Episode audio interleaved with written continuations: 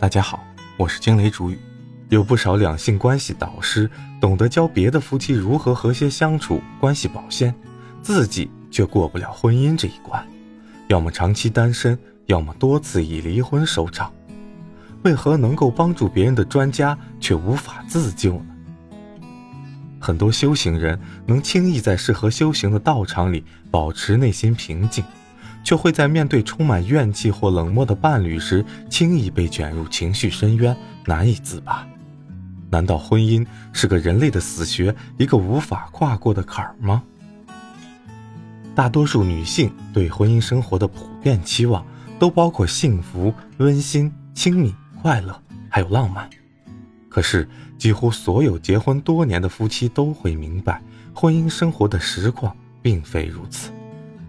两个相爱的人生活在一起，并没有想象中那样只有一面倒的顺境和幸福，而是混合了摩擦、难过、愤怒和不协调的负面情节。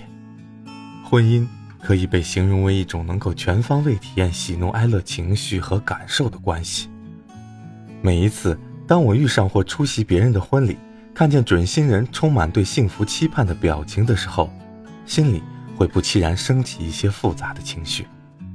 一方面，我被新人兴奋的心情所感染，为有情人终成眷属而感到开心，暗自送上祝福；另一方面，很怀疑这对新人是否知道他们将会在未来的婚姻生活中面对什么挑战和困难，在相当漫长的婚姻生活中能否安然地跨过一次又一次的考验。